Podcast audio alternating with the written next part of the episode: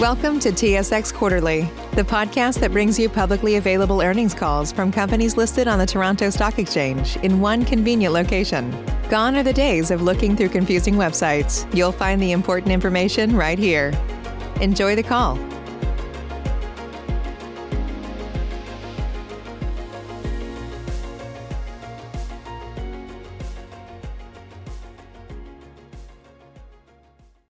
For standing by. This is the conference operator. Welcome to the Cameco Corporation second quarter 2021 conference call. As a reminder, all participants are in listen-only mode, and the conference is being recorded. After the presentation, there will be an opportunity to ask questions.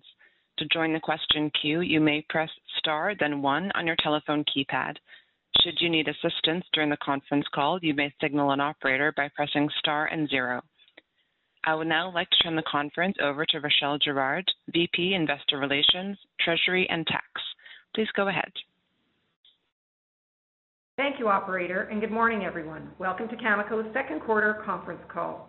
I would like to acknowledge that we are on Treaty 6 territory and the homeland of the Métis. Today's call will focus on the trends we are seeing in the market and on our strategy. As always, our goal is to be open and transparent with our communications Therefore, if you have detailed questions about our quarterly financial results, or should your questions not be addressed on this call, we will be happy to follow up with you after the call. There are a few ways to contact us. You can reach out to the contact provided in our news release.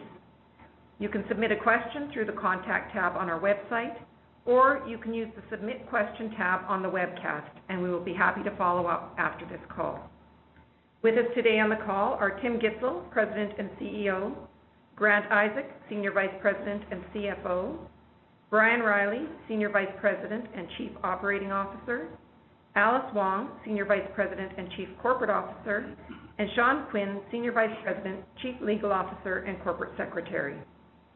I'm going to hand it over to Tim to talk about the growing demand for nuclear power, the uranium market fundamentals, and about Cameco's strategy to add long-term value. After, we will open it up for your questions. If you have joined the conference call through our website event page, there are slides available which will be displayed during the call. In addition, for your reference, our quarterly investor handout is available for download in a PDF file on our website at cameco.com. Today's conference call is open to all members of the investment community, including the media.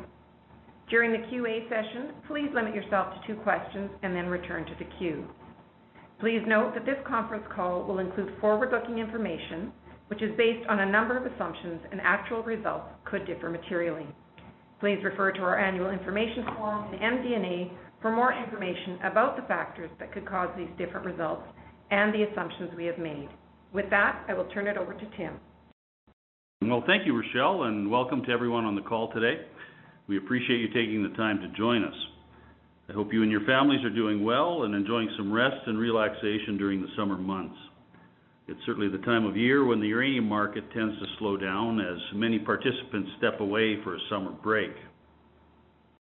Like I did in previous quarters, I'm going to start this call by reiterating our excitement for the future of the nuclear industry and for our role within that industry.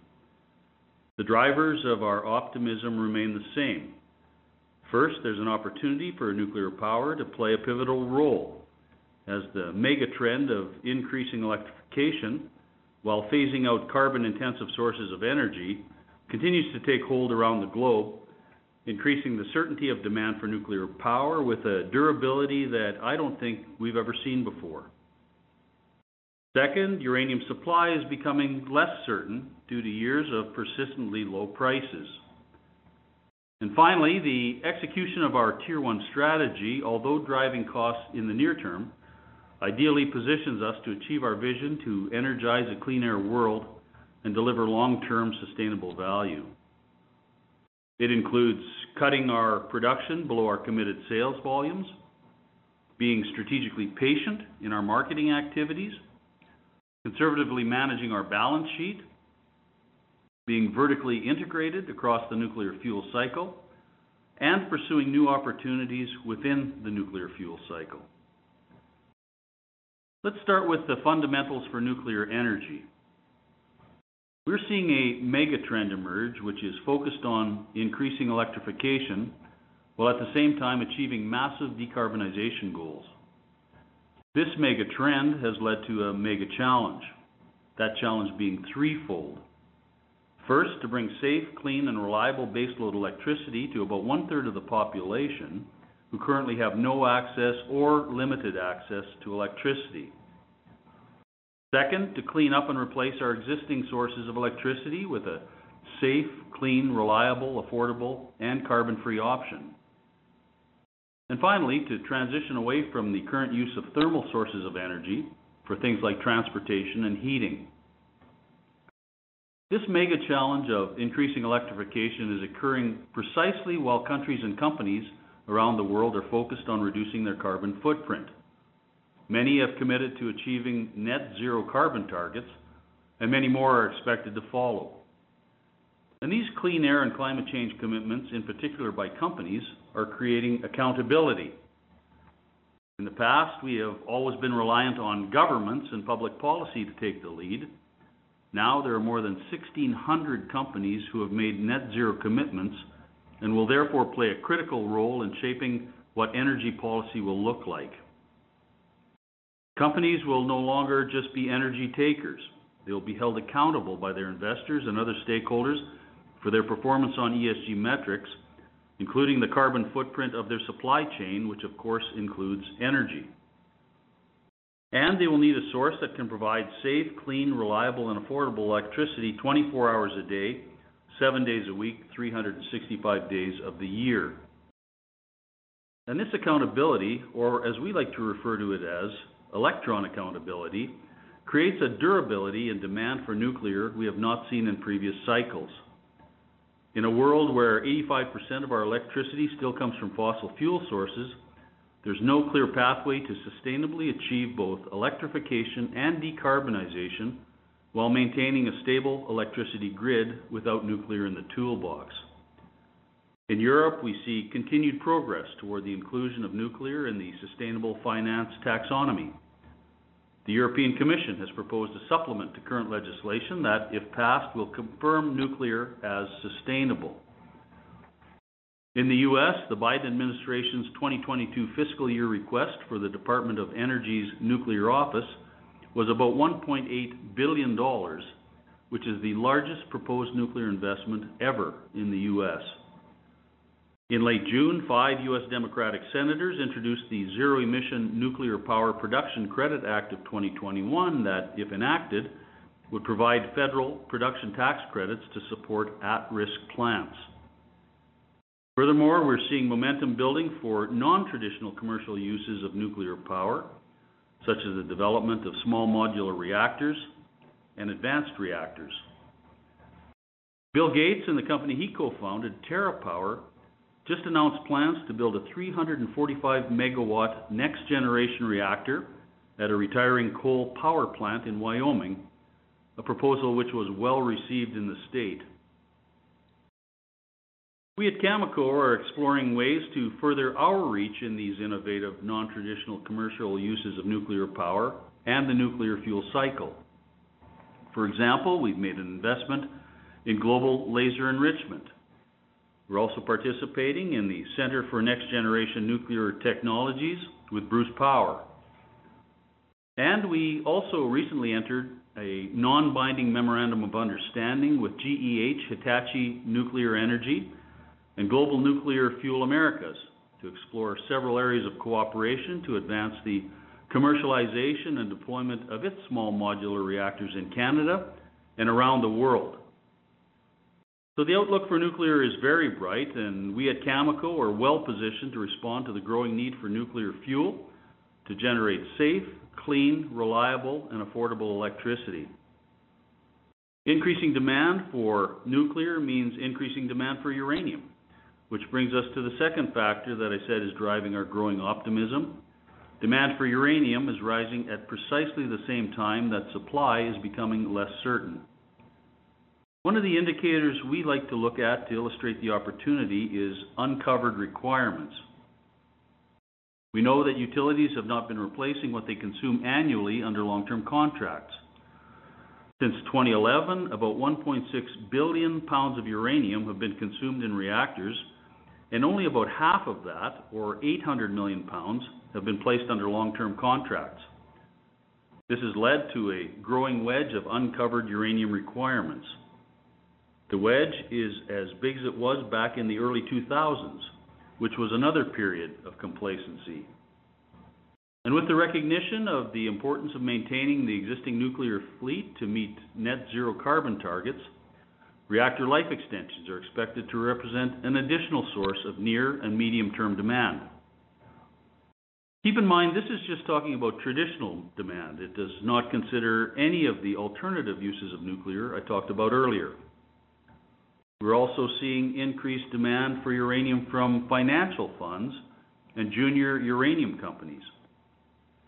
Through the end of June this year, more than $550 million US has flowed into the uranium market via junior uranium companies and financial funds.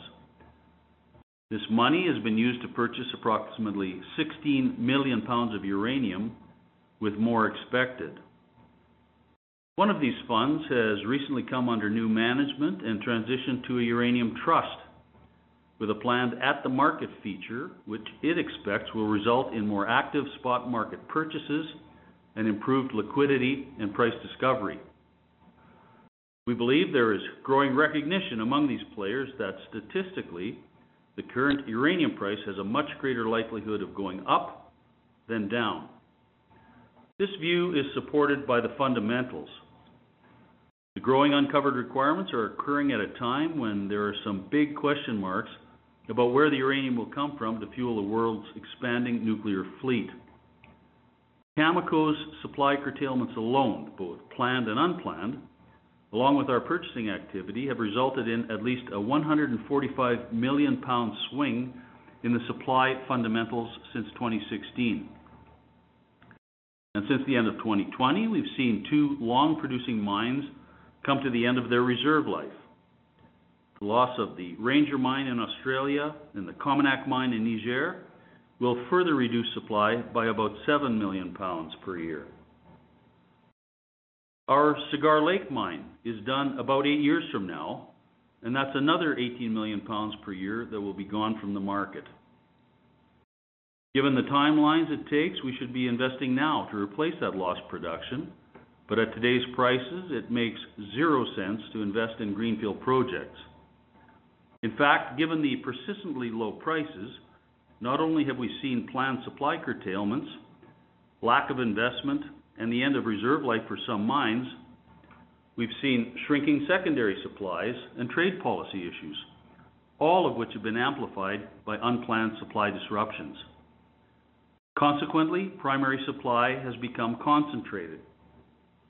Concentrated geographically, with about 80% of primary supply coming from countries that consume little to no uranium, and nearly 90% of consumption occurring in countries that have little to no primary production. And it is highly concentrated by producer, with about 70% of primary production in the hands of the top five producers and about 80% in the hands of state-owned enterprises. So we believe that in the current market, the risks to uranium supply are far greater than the risks to uranium demand. These are the fundamentals that get us excited and why we remain a pure play supplier of the uranium fuel needed to produce clean, carbon-free baseload electricity. Which brings me to the final factor driving our optimism, our strategy, and why we remain committed to doing what we said we would do. Let me remind you what it is that we said we would do. First and foremost, this is where it all starts for us. We are focused on protecting the health and safety of our workers, their families, and their communities. We're doing that. Every day we make decisions about how best to manage our operations and protect and support our workforce. Earlier this month, we evacuated all non-essential personnel from the Cigar Lake mine and suspended production temporarily due to the proximity of a forest fire. Our fire preparedness was instrumental in successfully protecting our site and assets, and the proactive response from our site demonstrated the thoroughness of our risk management.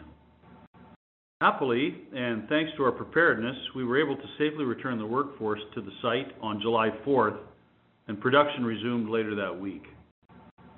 In addition, we continue to monitor the COVID-19 situation and have regular dialogue with public health authorities.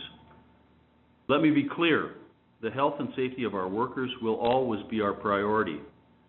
We will not hesitate to take further action if we feel our ability to operate safely is compromised. Second, apart from the disruptions to our operations, we have not wavered from the execution of our strategy.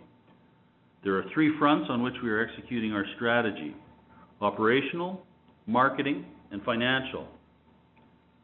On the operational side, we've implemented our planned supply discipline, cutting production well below our delivery commitments. This includes the curtailment of production at Rabbit Lake, our U.S. assets, and of course, at the McArthur River/Key Lake operation. These actions have left a lot of pounds in the ground and kept them off the market. Consequently, we've been purchasing material on the spot market to meet our committed deliveries. In addition, we have shown sales discipline, sticking to our value strategy. We have been strategically patient. We're seeing our patience pay off, and we're continuing to build our contract portfolio. In addition to the 9 million pounds added in April, we successfully finalized and executed a further 7 million pounds under a number of sales contracts, which had been under negotiation, bringing the total for the year so far to 16 million pounds. Since 2019, that is a total of over 60 million pounds added to the contract portfolio. It's important to remember that our contracting activity is done within the context of global market realities. The primary driver for our contracting activity is always value. And while having great assets is a necessary condition for creating long-term value, it's not sufficient. The spot market is not the fundamental market in our business. It is a very thinly traded market. In our business, a responsible producer creates real value by building a long-term contract portfolio that supports the operation of productive assets, is leveraged to greater returns as prices increase, and provides downside protection. Therefore, to create long-term value where appropriate, we layer in volumes over time in accordance with market conditions. We do not want to commit our Tier 1 pounds too far into the future under contracts that won't generate an appropriate portfolio return, and we do not want to exhaust our Tier 1 assets in a low-price environment. As the market improves and we move outside of the carry trade window, we expect to continue to layer in volumes, capturing greater upside using market-related pricing mechanisms. We also expect to lock in value at higher prices to carry that value through the next price cycle, always with a view to our preference for a 60/40 split of market-related and fixed-price contracts. We continue to have a large pipeline of uranium business under negotiation. In fact, we continue to see off-market interest growing, and historically, it has been a leading indicator of broader demand for long-term contracting. We're having conversations with many of our customers. These customers recognize the long-term fundamentals. They want access to long-lived Tier 1 productive capacity from commercial suppliers who have a proven operating track record. They understand that from a security of supply perspective, today's prices do not reflect production economics. They recognize the first-mover advantage gained from securing their future access to our Tier 1 pounds today as opposed to in the future. And we have some competitive advantages. We have significant idle Tier 1 capacity that is fully licensed and fully permitted that will be among the first pounds to meet growing demand in the market.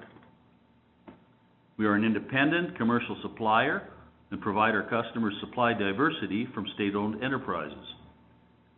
With substantial Canadian productive capacity, we can help de-risk their future supply from trade policy exposure. And emerging is a focus on ESG matters, which is great news for us. At Cameco, serving the interests of our stakeholders has always been at the heart of what we do, long before there was a focus on ESG issues, because it's the right thing to do, and we recognize the significant business value that it adds. Our board and our employees contractors, communities, suppliers, customers, governments, and our providers of capital expect us to manage this company in a long-term sustainable fashion. We're very proud of our over 30-year commitment to protect, engage, and support development of our people and their communities, and to protect the environment. So we're well-positioned to sustainably meet our customers' needs. Finally, on the financial side, we have been very deliberate in shoring up our balance sheet. At the end of the second quarter, we again were in a negative net debt position with 1.2 billion dollars in cash, 1 billion in long-term debt, and a 1 billion dollar undrawn credit facility. As such, we have the financial capacity to self-manage risk and maintain our strategic resolve. I'm happy to say that we're performing well on all three strategic fronts. However, there are costs to our strategic decisions, which are reflected in our financial results and the outlook for 2021. As a mining company, there is significant cost to not operating our mines, which is why having Cigar Lake running is a critical part of our strategy. Yet imagine where the market might be today had we not curtailed supply and purchased uranium. There would be more than 145 million pounds and growing above ground and available to the market.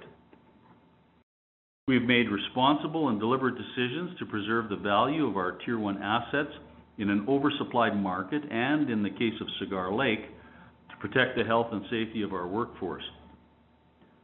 The largest of these costs are for care and maintenance of the assets we have on standby and the cost of the uranium we must purchase to replace lost production. Let's put these costs into perspective. In 2021, care and maintenance costs are expected to represent between 7.40 dollars and 9.35 Canadian per pound. That's about 15 to 20 percent of our expected average unit cost of sales.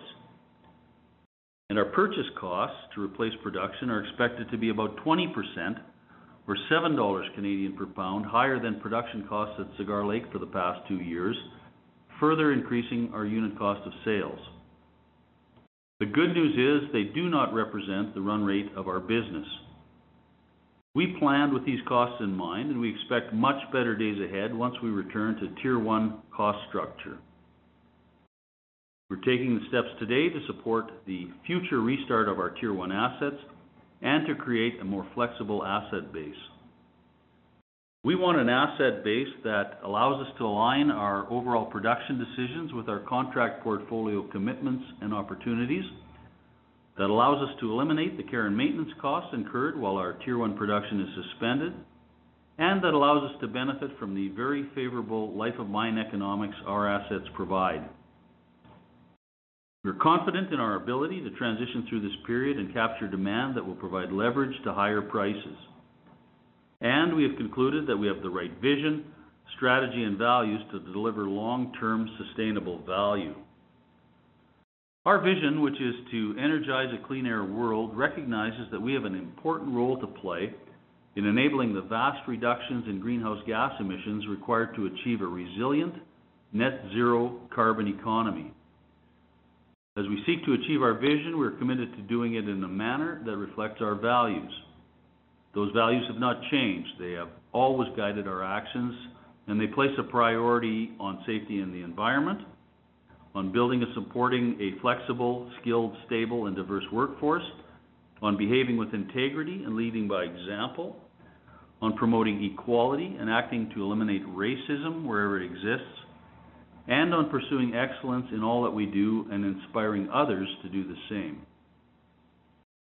Our actions are deliberate.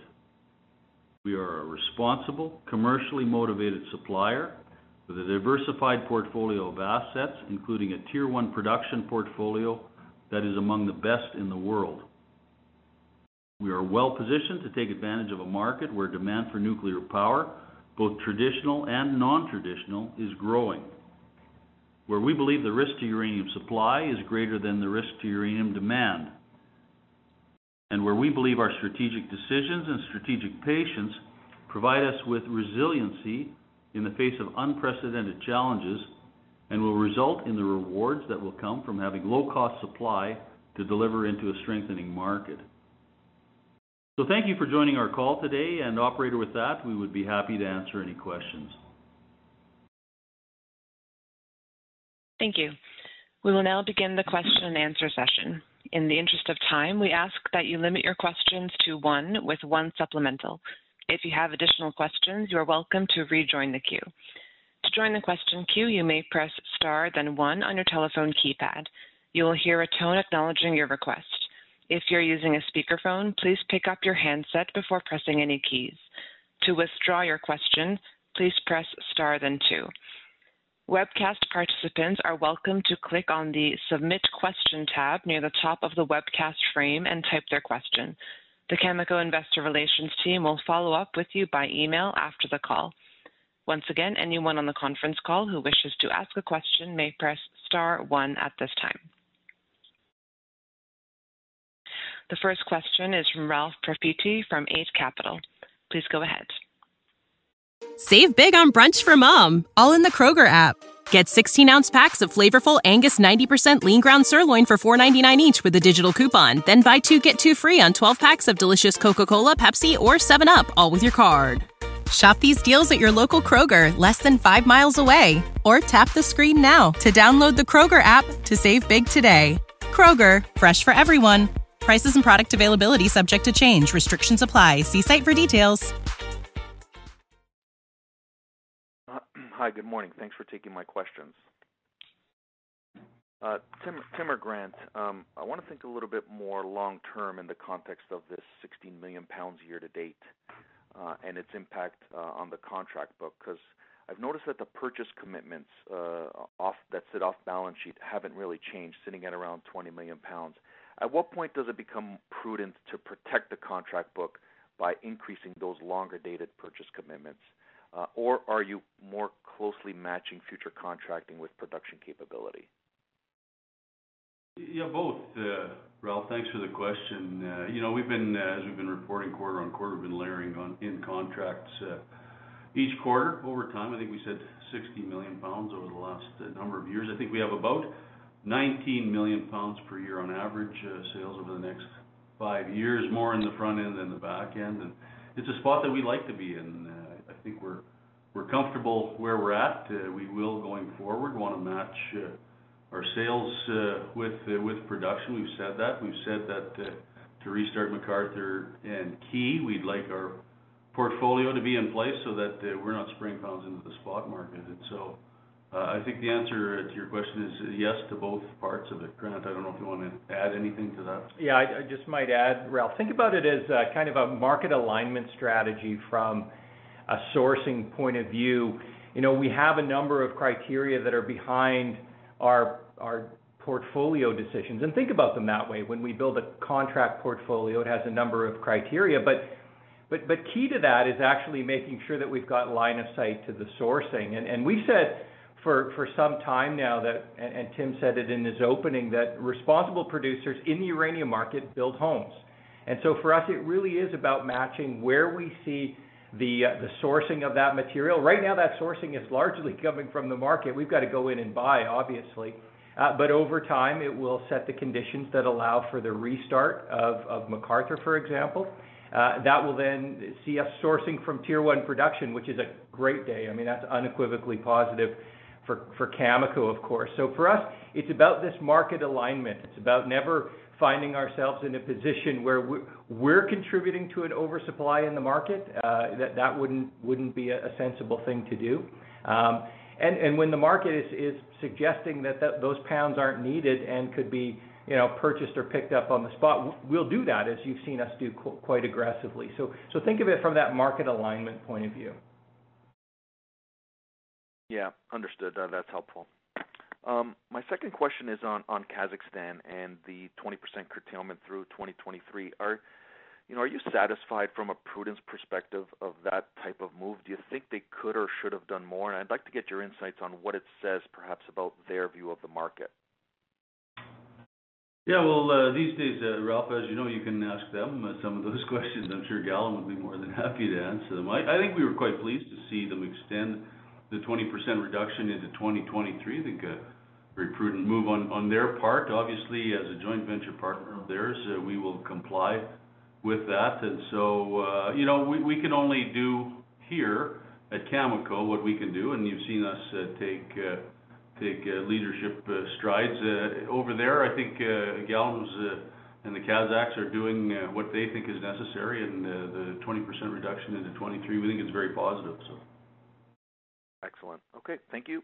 thanks, Ralph. The next question is from Andrew Wong from RBC Capital Markets. Please go ahead. Hi, good morning. Um, thanks for taking my questions.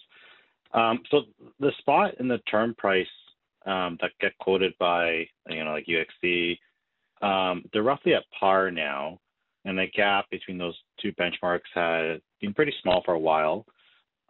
Could you just talk about what's causing that dynamic and what that's telling us about the market? In fact, I think I saw a little bit of backwardation in uh, the UX numbers uh, uh, this week, but uh, Grant, do you want to speak to that? Yeah, Andrew, uh, it's a great question. And, and I, you know, at the, at the risk of uh, taking up all the remaining time on that, let me just make a couple of observations. Um, from the spot point of view, um, I, I'm not declaring that the spot price is where it needs to be, but it is up quite a ways since the supply discipline had started, up about 60%. And that's reflecting, I think, progress in, in cleaning up that spot market. And we've certainly contributed to that with our uh, major purchase. We've left pounds in the ground and we, have gone and bought material instead off the market. Uh, Tim referenced uh, some junior advanced exploration companies buying. He referenced some financials buying. That's all taking material out of that spot market. It's taking material out of the hands of the financial intermediaries. It's taking material out of the churn, and that has led to some, I would say, positive pressure in the spot market, which is all good. It has a ways to go, but but that certainly is very very constructive. It it's what we absolutely needed to see. The, the term market has remained uh, more discretionary, in in part because while the spot market is is being cleaned up, it, it still is a source of carry trade for utilities. So utilities who who know that their uncovered requirements are growing and know that that global wedge of demand is growing, uh, still see opportunities to go into the spot market or or have a financial intermediary, for example, offer them carry trade uh, into the nearer part of their term demand, and it effectively buys them a bit more time to not really focus on the big term contracts, but to take smaller bites out of the term market. And so we're just not seeing that level of replacement rate term contracting occurring across the industry. Um, and when we are seeing some of the bigger RFPs come to the market, uh, we just we still see a few of the producers uh, who are quite eager to, I would say, buy that business. And that's not all bad, by the way. I mean, we've been saying for quite some time it's important for producers to build homes. All, the new interest in the uranium market, which has been great, has forced us to kind of revisit some of the fundamentals in our business. The fundamental being the spot market is not the target market for, for production. And, and so when we see producers looking to build term contract homes, that, that's great news because it means that in the future their production won't be hitting the spot market. However, that eagerness to build term homes, we're seeing uh, uh, in the form of, I would say, some very competitive bids to the RFPs that are on market. One, competitive bids that we can't compete with, and we won't compete with because strategically it doesn't make much sense. But the, the good news is those homes are being built, and, and that demand uh, is calling for pounds that, that maybe in the future would have hit the spot market. Uh, but so for the term market in total, it, it's just not there yet. Uh, relative to the uncovered requirements, I think we would have expected more demand in the market than we've seen. I would just make the final comment that uh, Cameco, though, is enjoying a, little better situation than that. We, we talk about our off-market contracting. We talk about the pipeline of negotiations. Tim referenced the over 60 million pounds that we've added to our contract portfolio. Uh, reflecting that there, there is term interest. Uh, it just isn't at the level right across the industry of replacement rate. So no surprise, spot market getting cleaned up, 60% increase in the spot price, more demand to come, uh, we think with some of the financials in particular. Certainly we'll have some buying to do along the way. Uh, but the term market isn't quite there yet. Those two are connected. As the spot market tightens, it really will send the signal that the carry trade is going away, that buying material in smaller bits is probably not gonna satisfy security of supply concerns. Uh so on balance, we we think the potential is for the term market to break back to something closer to production economics, kind of break free of this anchor of the spot market. It's behind our optimism, Andrew. Uh, okay, that's great. That's a lot of good detail. Thank you. Um, maybe just like a longer term kind of question. Um, Can you share your thoughts on the development of these um, higher enriched fuels like AGU Plus and HALEU for the um, advanced reactors? You know, what what kind of impact could they have on the market, and how can Cameco participate in this trend? Um, you know, you have that uh, investment in GLE, which maybe longer term could be part of that. Thank you. Yeah, thanks for that question, Andrew. Uh, yeah, we're quite interested in the whole HALEU advanced fuel market, uh, fuel for SMRs. Of course, SMRs uh, getting a lot of attention these days, everywhere. Canada, I think there's 11 or 12 different models in front of the regulator. OPG looking to pick a model very soon, I think within the next few months, to build a demonstration project at Darlington. We know Bruce is involved, NB Power, our own Saskatchewan government looking at them. Uh, U.S., we know China is now uh, maybe is uh, leading the pack, has built one, the Russians have floating. SMRs getting a lot of attention because they make sense. And if they can build them cheaper and and have them mobile and and in places where you don't have to have huge infrastructure, it makes a lot of sense. So that's not gonna put a dent in the uranium market tomorrow morning. We are still relying on the uh, 443 operating reactors and the 51 plus that are under construction. Uh, but uh, we're looking as to how Cameco can get involved. We have all the elements. We've got uranium, we've got lots of it. We've got refinery, a nice refinery conversion. We've got our GLE project that we're standing up now in the U.S. to provide enrichment. We've talked to a lot of companies, many many companies about uh, how we can play and especially in the fuel side. And, and so, yeah, we're excited about it. It's nuclear. Uh, uh, it's the nuclear of the future, I think. And, and so, more to come on that from us. We don't have anything to announce. We signed an MOU with GE Hitachi on SMRs. On their SMR, they've got the X-300. We think that's a nice model, but there are others as well. And so more to come on that, but pretty exciting stuff for the future.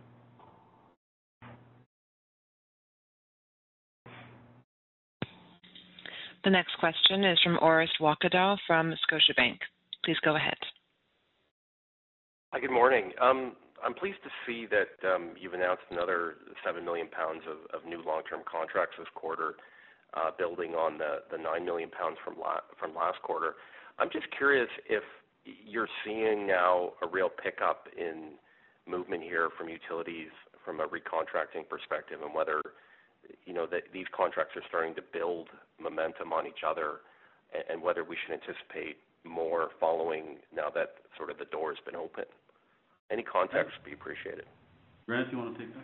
Yeah. Orest, I would say that um, there is no doubt that every time we talk about more of our future production being claimed, it does create interest from others who aren't part of uh, making those claims. But let me just be cautious here.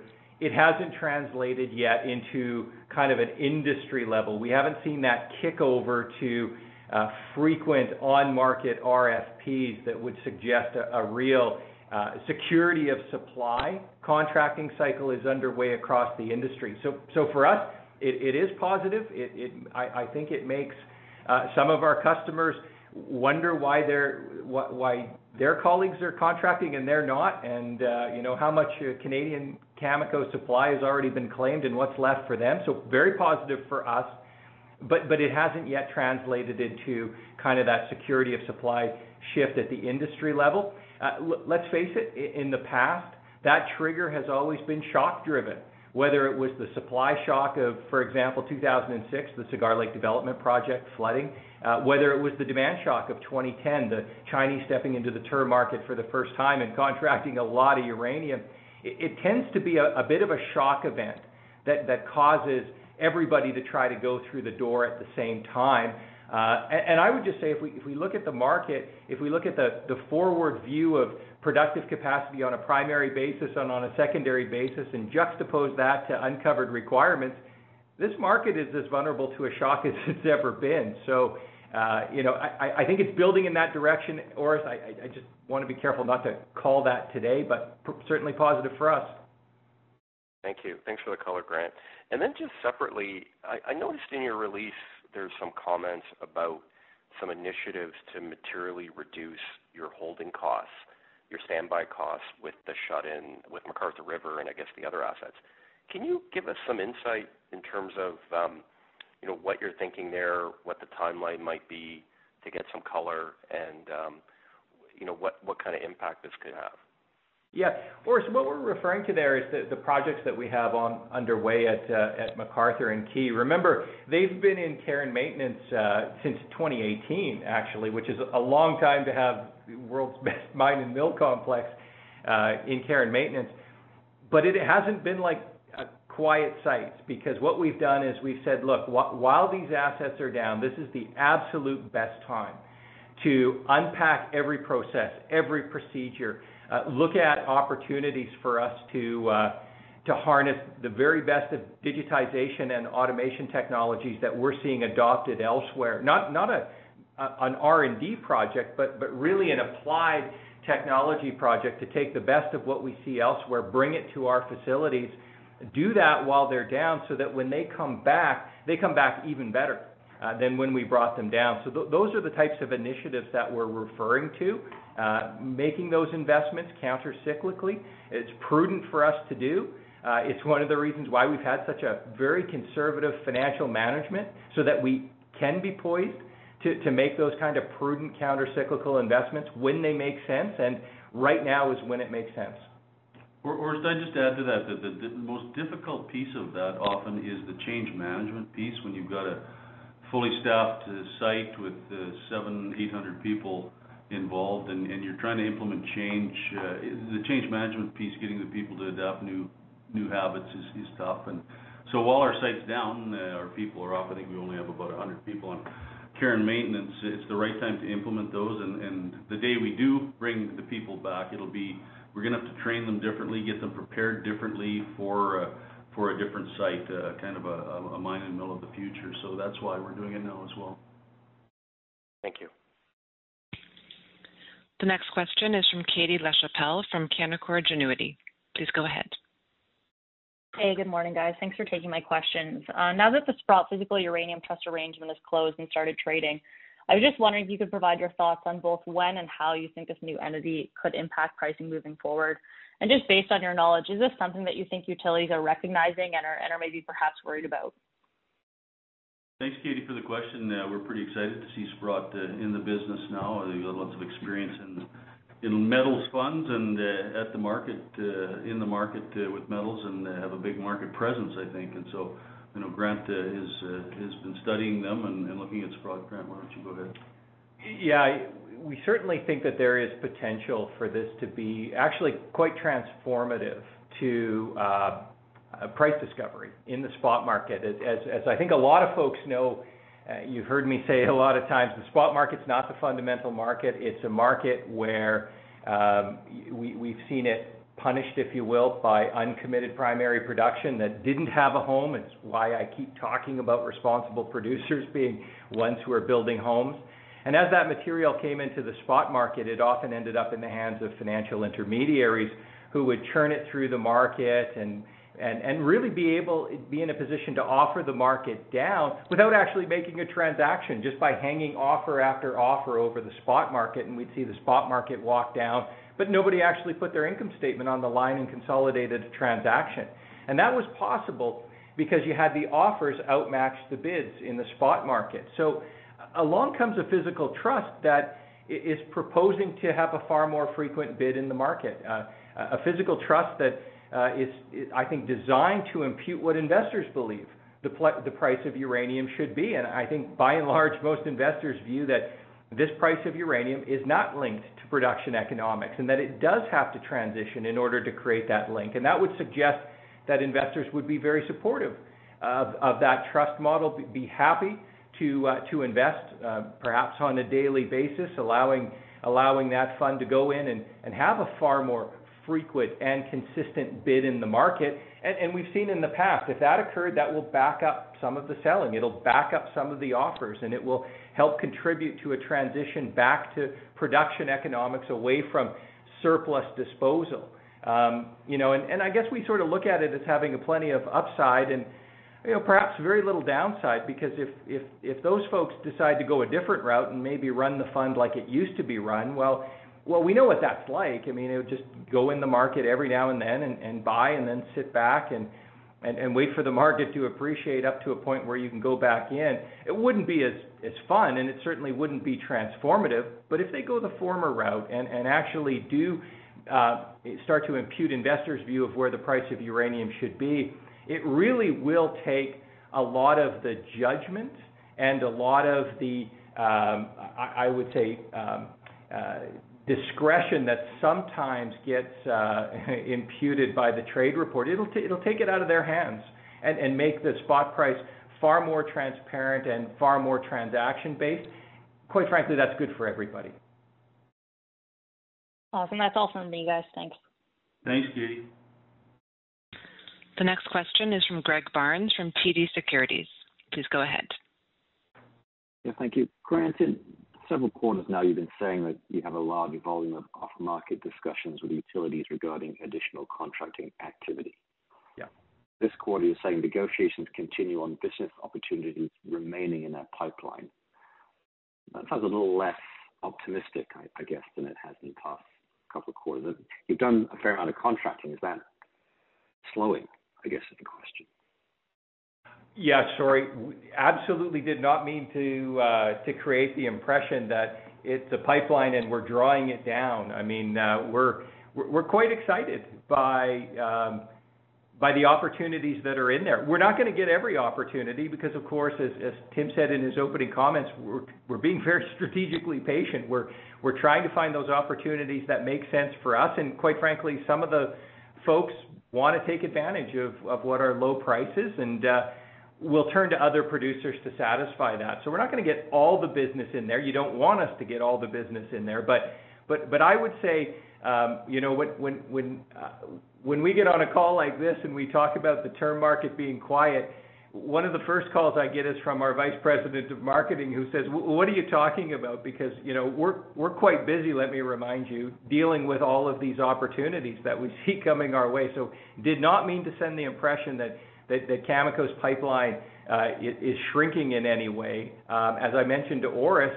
we sort of see it as as, we as we announce that that more contract commitments have been layered on, that actually creates more interest in our in our pipeline and in our future supply because it starts to build a sense that well, how much of Cameco's future supply has already been claimed? And, you know, if I want some of it in my diversified portfolio, I'd, I'd better talk to them.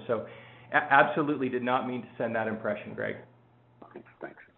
And just the situation with the CRA and, and their new way of reassessing 2014.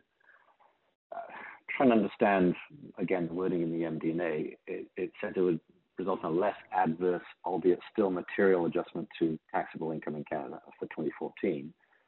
But then you go on to say your initial view is that this methodology would not result in a materially different outcome for 2014. Great, great. Can I uh, get Sean Quinn to uh, to answer that? Sean's obviously uh, been on this file for about 13 years. So, Sean, why don't you answer Greg's question? Uh, sure, Greg. Um, the uh, reason we've got it, we don't think it's a materially different outcome at the end of the day, is we think this new uh, assessment ground that has been raised for 2014 uh, would be unsuccessful if pursued by the CRA. So at the end of the day, we don't think that there's a significant problem with that here. Okay. Okay. Fair enough. Thank you. Thanks, Greg. The next question is from Lawson Winder from Bank of America Securities. Please go ahead. Hi, good morning, guys. Uh, thanks for taking the call. I'd like to uh, ask again about the uh, um, digital and automation and your statement uh, that it has the potential to eliminate care and maintenance costs. Um, how, like, how are you thinking about that? Like, how is it possible that you could eliminate care and maintenance costs without restarting those mines? And um, yeah, that's the question. Yeah, uh, again, if we left that impression, that would absolutely we're not eliminating care and maintenance costs. That's that's not uh, not possible. But uh, you know, when we do come back, we we would have uh, a more streamlined, uh, more digitized uh, uh, system up at Key Lake and McArthur, and which you know that's where we'd be more streamlined. Certainly, there's no no way we're eliminating care and maintenance costs, not at all. Um, and then um, just respect to specific numbers here. So I think the, latest study was somewhere around $15 Canadian per pound marginal operating costs or, or, um, C1 cash costs for uh, McArthur River in your latest study. Now, is there potential to materially lower that as a result of uh, your digital and automation work? So that's exactly the goal, Austin, is to do that uh, materially if we can, but uh, we'll take anything. So, uh, you know, if you can uh, digitize, uh, mechanize, robotize, if that's a word, some of the processes and circuits in, in the mill especially, uh, we'd want to bring down our, our operating costs, absolutely. So that is the goal, clearly.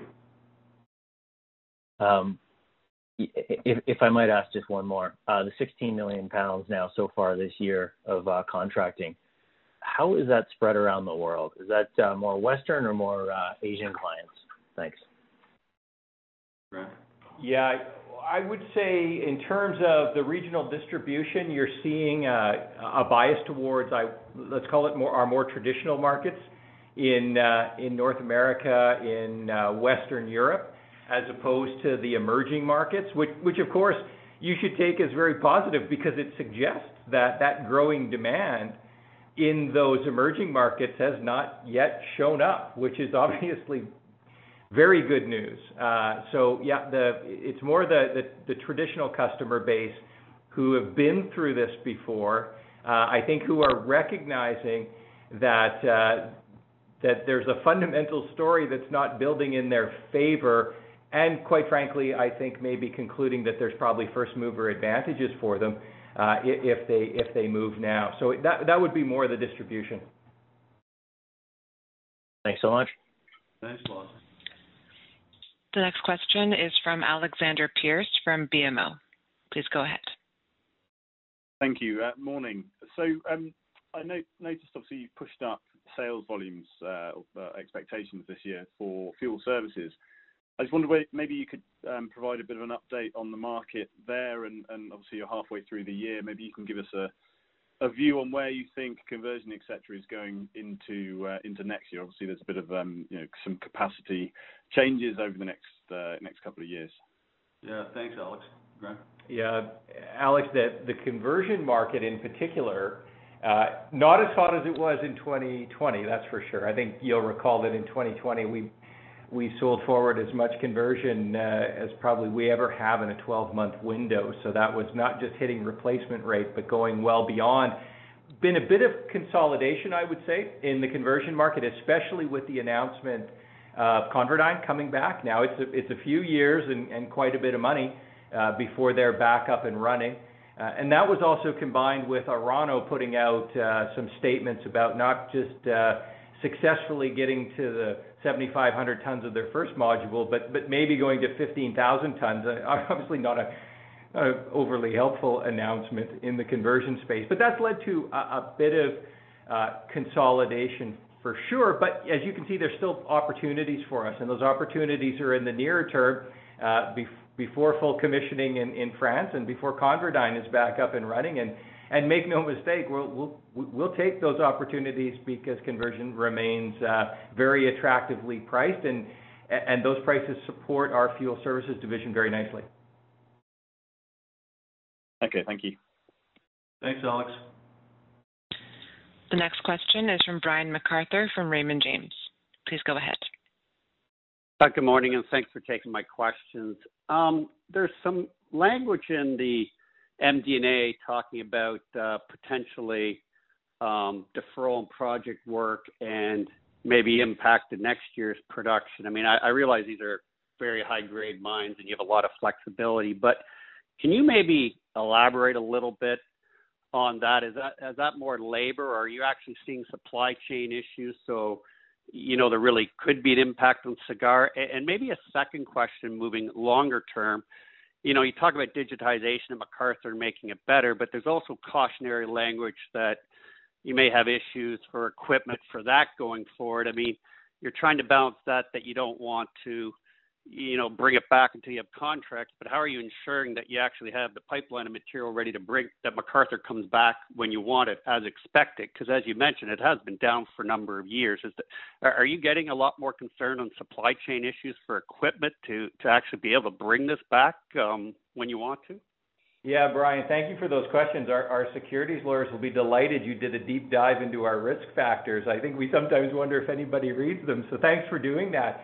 Obviously, when it, when you think about Cigar Lake, um, we always want to remind folks that when you curtail an asset, uh, you're curtailing two things, aren't you? You're curtailing the in-year production, but you're also curtailing the activities required for future production. So what you're picking up is that risk to say, "Look, if, if we don't have Cigar Lake operating for COVID reasons, it's not just this year's production that gets affected, it's the development of the mine required for future production." And and obviously now that it's restarted, we've restarted in-year production, and we've restarted mine development. And so we just, you know, it's prudent to flag that as a risk that that uh, if there are disruptions to the mine development plan for future production, that will affect future production. And and you know, quite frankly, Uh, we're not afraid of that as a risk, Brian, because that, that's actually connected to our supply discipline strategy. So it, you know, it doesn't really.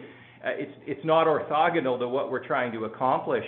Uh, at McArthur, Brian was Brian Reilly, our Chief Operating Officer, was on a number of quarters ago to sort of discuss where McArthur was from a risk point of view. And just to, I would say, calm any nerves about the situation at McArthur,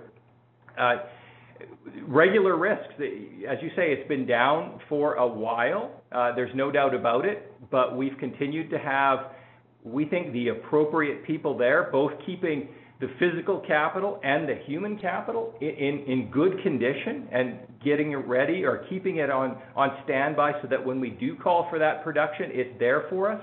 At the moment, we don't see a significant penalty capital that we've incurred because it's been down. We've deferred capital for the time it restarts, but that's not the same as penalty capital. That's just capital we chose not to spend. So You're picking up, I think, some prudent risk language that we bury into those risk factors for sure.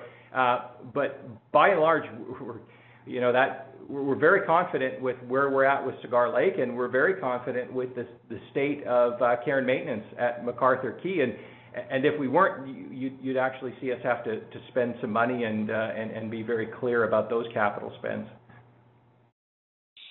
Great. Thanks for the color. Maybe switching to another topic. Um, you did mention GLE again, and it was asked earlier. So so to the extent you can, because I realize it's competitive, what exactly I mean, we had a pilot plant years ago and whatever. Are we actually trying to scale this now, or what's actually going on um, at GLE right now? Well, Brian, we spent the last uh, number of months uh, putting uh, the deal together where, along with Silex, Cameco takes over ownership of of GLE and uh, and, and stands up the company. And so we're really in that process right now, populating uh, it with some uh, real real strong talent. And so, and then, you know, we're looking as to where we can play. We've got options for GLE. The HALEU market, just pure enrichment. We've got those DOE tails that are available to us, if that makes sense. And so it, it's pretty exciting. You know, we've looked for a long time for an entry point into the enrichment market, and those aren't easy. There's a lot of barriers to entry there. And so uh, we think we we might have a pathway here, and so we're gonna push it along. Great. The next question is from Gordon Johnson from GLJ Research. Please go ahead. Hey, guys. Thanks for taking the questions. Um, a lot of our questions have been answered, but I guess I just wanted to get your thoughts on um, uh, Uranium Trading Corporation being the second private financier um, to announce the purchase of uranium. Um, and clearly, you guys already talked about Sprott, but just given we're seeing more of these transactions announced. Wanted to get your thought on if we'll see more and kind of how you guys see that impacting uh, the broader dynamic. Yeah, it's a great question, and you're absolutely right to say it's been a very active part of the space. And uh, you know, it's pretty clear to us that some of the people are coming to it uh, because of an understanding uh, of the uranium market and the fundamentals and how uranium actually creates value through a marketing program, not not being dumped into the spot market.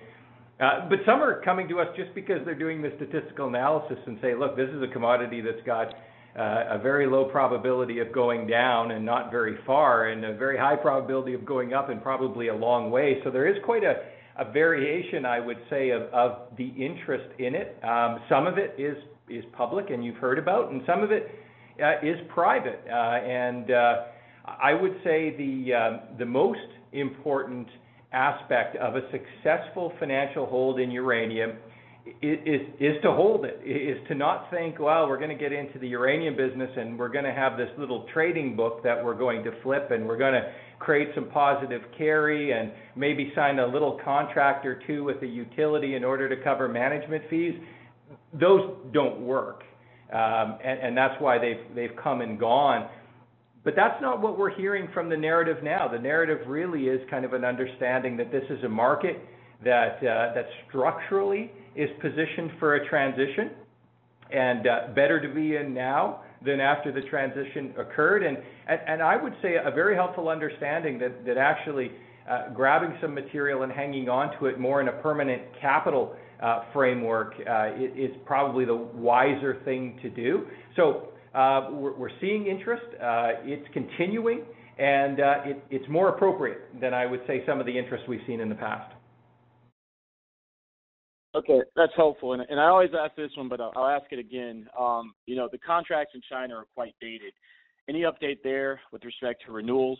Um and just last question, taking a step back, you know, um, widely popular EV CEO, um, Elon Musk mentioned recently that uranium makes sense. And it seems like the Biden administration is kind of warming up to the idea that, you know, if you want a real solution to CO2, uranium's the way. We're seeing issues in California with respect to power outages and energy prices increasing. Can you guys talk about just from a broader perspective, if you're seeing a further change and increase in sentiment? Thank you for the questions. Yeah. Yeah. Thanks, uh, Gordon. Uh, I can get on the soapbox here for about the next half hour if you like, uh, talking about climate change and global warming and then, you know, the uh, mega trends of electrification and decarbonization and and where everyone's going. All, you know, who hasn't set a net zero target, uh, you know, in, by 2030, 2035? Uh, and and Quite frankly, and this is a personal thought, I think there's a lot of hope and and a bit of hypocrisy in that. Uh, we need to there's a bit of a gap between the the rhetoric and and reality, and we've got to start looking at action plans and how we're gonna get there now with this massive electrification. You know, all electric cars by, I don't know what year, and billions being spent. And so that's all positive for us because, uh, you know, I I keep quoting our our famous energy and mines minister here in Canada, Seamus O'Regan. You know, there is there's no path to net zero that doesn't drive by a nuclear plant. And so that's real positive for us. The U.S. has been super positive Uh, with the Biden administration. The first day they came in, they canceled Keystone and signed Paris. And uh, since then, uh, we've seen them make a lot of moves. They set a clean energy standard for clean electricity, fossil fuel-free electricity by 2035. You know, Secretary Granholm, very positive on nuclear. John Kerry, Gina McCarthy, all of those things. You know, we're watching uh, the Exelon units uh, to see if they uh if they get uh, get a survival line thrown to them. And so, yeah, lots of positive things going on in that front and all positive for us. We think we think nuclear has to be in the picture going forward. And and so we're super positive. On China, we continue to uh, talk to the Chinese. Uh, Grant, I don't know if we can give much of an update on that. but They're certainly in the market. Yeah, I mean, China's an example of uh, a country that is putting action to the rhetoric. A 2060 net zero carbon target that has led to very significant near-term increases in nuclear's role in their overall grid. You're talking about, you know, a handful more reactors in the next five years, you're talking about a target Uh, mid-next decade of 200 gigawatts. Uh, that's a combination of what will be operating and what will be under construction. You know, at that kind of target, China alone would be consuming 100 million pounds of uranium. Uh, primary production last year was 120 million pounds. So one country would be calling for 100 million of a 120 million supply stack. It's quite astonishing. Um, the Chinese have kind of, you know, we used to think of them as China Inc., if you will, as one group, but you really actually see different behaviors from the different entities in China. You see one uh, one of the utilities has actually become very active in owning assets abroad and and having a supply abroad and having, you know, in in, particular African material and and in the future, some Kazakh material coming in uh, directly to their account, which would offset some of their purchases, of course. We don't see the other utility being quite as aggressive with uh, securing their own supply and probably therefore far more uh, market reliant going forward. And, and as I said in in, response to an earlier question, uh, with respect to where our contracts currently are coming from, the traditional markets, well, it's very, very positive when you think about these big emerging markets have not really come back yet. And, and we saw what happened last time they came back in a big way. You know, China's a country that's putting action to the words. Uh, nuclear is key to getting that clean grid. And, and we actually think that that demand is uh, is in front, not not behind. Hey, guys. Uh, thanks a lot. I could just get one more, sneak one more in. What would you guys say conversely is the biggest challenge you face? Um, you know, we've seen ups and downs in just the equity valuations, which isn't indicative of your your overall business. What would you say the biggest challenge you're hearing out there is from maybe some of the investors you're talking to, and how would you address that? Thanks, guys. I don't know if I have a good uh, good answer to that. Uh, we're pretty happy with way, the way things are moving. Maybe uh, the market's not moving quite as quickly as we'd like on the term market. But other than that, the company's in good shape. We're certainly in a, our balance sheet is strong. Our operations are running well when we're not threatened by COVID or forest fires. Uh, and uh, we're optimistic for the future. So, uh, you know, I don't know. Of course, we worry about lots of things all the time. That's our job, but nothing in particular. The next question is from Jessica Sondgeroth from Nuclear Intelligence Weekly. Please go ahead. Hi, guys. Thanks for taking my call, and good morning. Um, I was just wondering if you could elaborate a little bit more on Cameco's uh, strategy with regard to the carry trade. Um, I know we have some backwardation, and you mentioned some competitive um, offers from producers that seems to be driving some of that backwardation. Um and also, uh, with regard to, you know, future market trends, um, once the market goes back into contango, I wonder what your expectations of the carry trade might be then.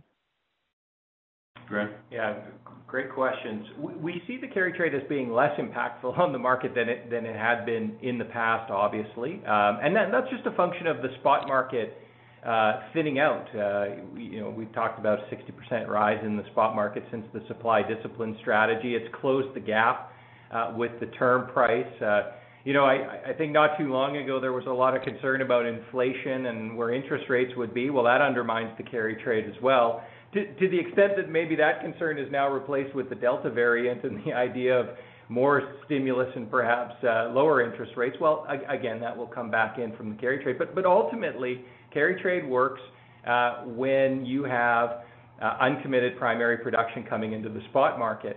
The good news is, from a producer point of view, that that's going down. You, you've seen assets retired, Ranger, COMINAK.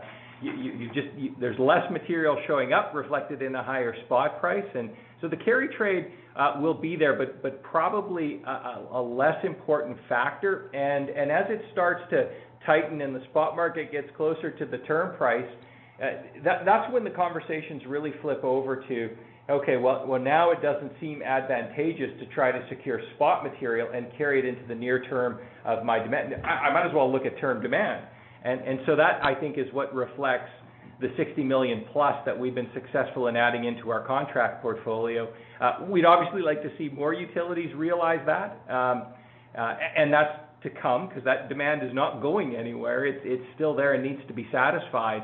Uh, so it just leaves us quite constructive, and I think that's, that's captured in Tim's optimistic view. Thank you. Thanks, Jessica. The next question is from Patrick Sojecki, a private investor. Please go ahead. Uh, hi, good morning, guys.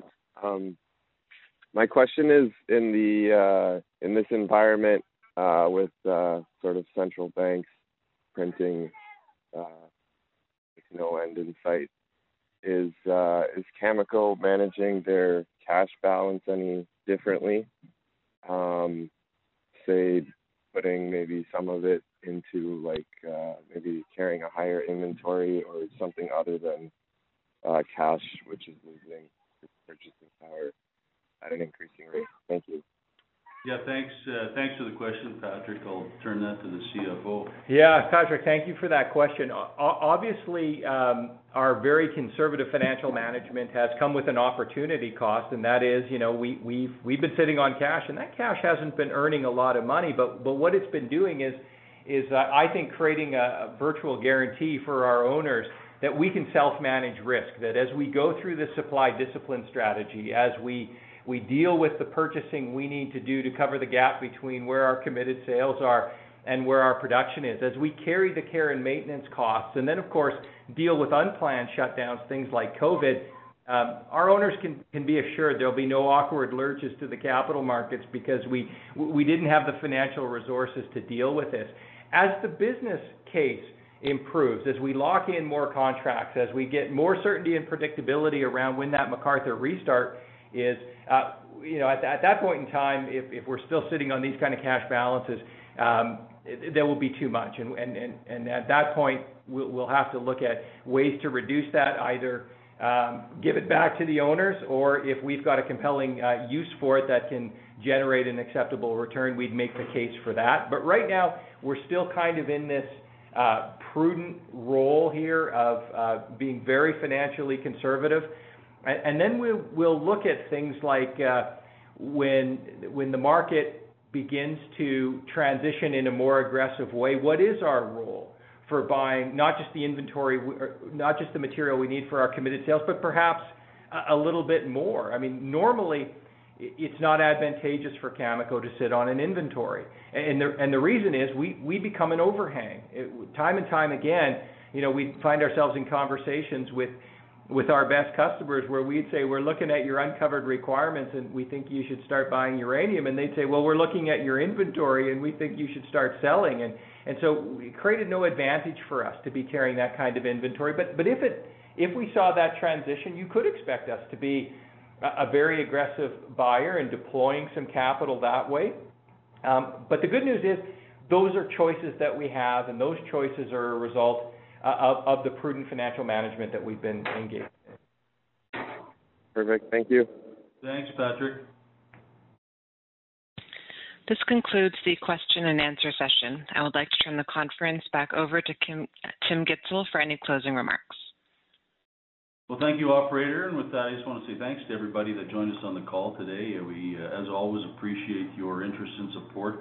Just a couple closing comments. I just say again that uh, we're excited about the future we're seeing for nuclear power generation. We're excited about uh, what we're seeing uh, in the fundamentals of uranium supply and demand, and we're certainly excited about the prospects for our company.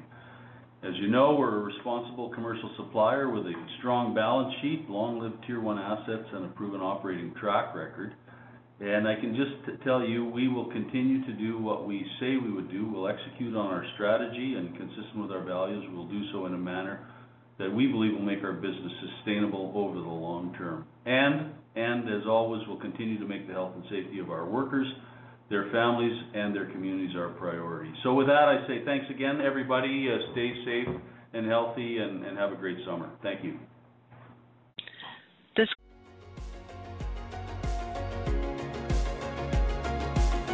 Thank you for listening to TSX Quarterly. If you enjoyed the cast, remember to leave a good rating. And remember, for any additional inquiries, please consult the company's investor relations section on their website.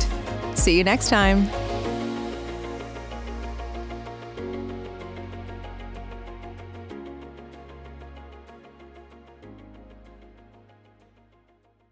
concludes today's conference call. You may disconnect your lines. Thank you for participating and have a pleasant day.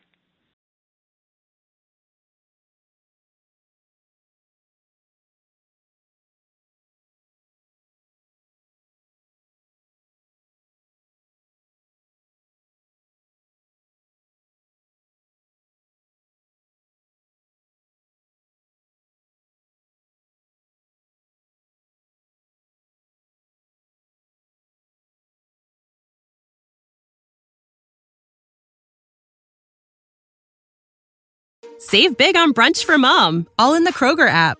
Get 16 ounce packs of flavorful Angus 90% lean ground sirloin for $4.99 each with a digital coupon. Then buy two get two free on 12 packs of delicious Coca Cola, Pepsi, or 7UP, all with your card. Shop these deals at your local Kroger, less than five miles away. Or tap the screen now to download the Kroger app to save big today. Kroger, fresh for everyone. Prices and product availability subject to change. Restrictions apply. See site for details.